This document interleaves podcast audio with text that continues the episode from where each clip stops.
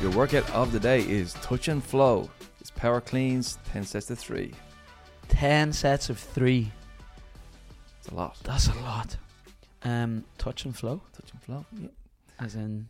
As in, when we do our three, we want to find a nice smooth rhythm between them. Mhm. Uh, we don't want to be too clunky. and We don't want to wallop it off our quads on the way down, wallop it off the floor and get the Jose bounce, wallop it off the quads like get the James quad caramelizer on the way up. I don't do that anymore. That's an old me, a past life me. Um, so, so if it's ten sets of three and we're trying to stay flowy, there obviously has to be a, a heavy enough weight there as well. Oh, really heavy.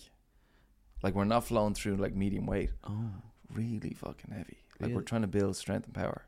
This is like max effort triple from the get go. from the get go. Oh no. We're trying to build massive amount of volume at really heavy weight. Be fully dead at the end of this one. How do you how do you gauge this? This is always really difficult to gauge. We did the deadlifts. Yeah, we're recording this a week in advance, so we did the deadlifts yesterday. Yeah. my hamstrings are dead, but, But I they're thought- stronger.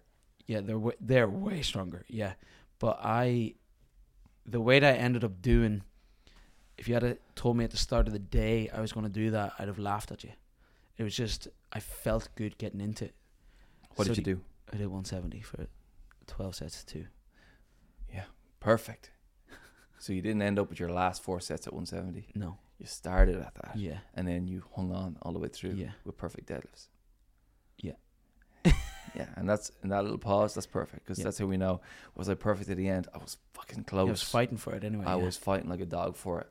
So th- that's what that's how you know you're fighting for every Mm. set of three. If your first few were heavy but fine, then you're missing it. really Mm-hmm. hmm interesting. And where do you think the breakdown for most people is going to be then? Like, because I can imagine for me on my power cleans, my limiting factor is going to be stopping the bar in my catch position. I just, I just want to squat it. So that's where I'll start to break down. My feet will start going wider, and my hips will start going lower. And I know if that starts happening, I'm probably at an edge there. What do you think the most common edge is for people? I How can think they I keep an think eye on there's, it? that's one category of it. Yeah. So people ha- who power clean well, they end up catching it lower and lower because it gets closer to a squat clean, Yeah. and you have to like pull the brakes before you get your hips below parallel. It's all part of it. I think for a lot of people who are less experienced with the clean, it'll break down in, in their technique on the way up somewhere, and the result will be that catch position breaking down in different ways. So it can be wide feet, it can be catching hips forward, it can be catching too high um, and, and not in a partial squat. Mhm. Um, it can be a poor uh, transition into the front rack, so overly gripping the bar and trying to pull with the arms. Yeah. Like if your catch position is off from where you really want it to be, that's kind of the indicator that something else has gone wrong.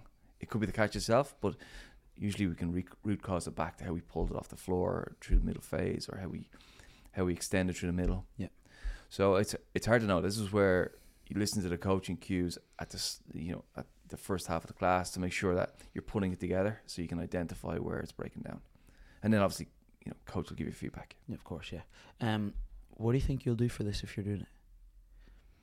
What's Uh, going to get you stronger weight, wise? weight-wise. Yeah. And for me, it's like on the day uh, at this at the See moment. how the body is.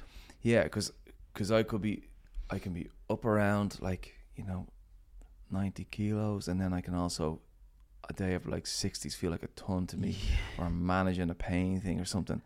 Whatever the day is, I'll show up, do the warm up, and if I feel good, I'll start heavy.